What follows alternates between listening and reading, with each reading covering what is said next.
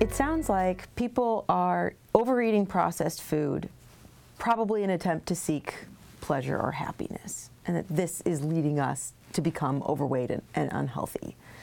What are some of the ways that you see us actually changing this? Well, the food industry adds sugar to virtually every processed food, very specifically because they know when they add it, you buy more because they're activating that hedonic pathway.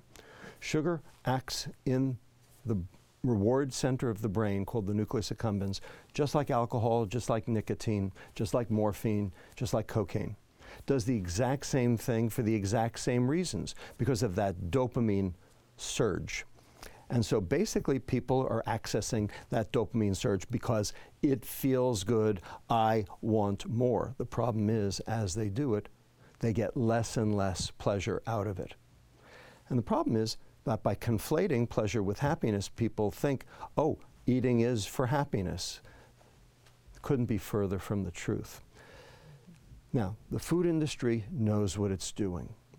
In order to combat it, you have to know what you're doing. And you have to be an educated individual. And you'll notice I didn't say educated consumer, because that's what they want you to be. They want you to be a consumer. In fact, this is exactly when we went off the rails, when we became consumers instead of individuals, when we started talking about the consumer price index, when we started talking about gross domestic product and the role of consumers in our society. You have to know what you're about.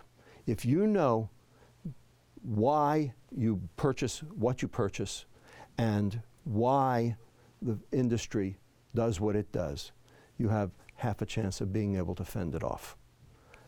If you don't know, you're hostage to the food industry for the rest of your life.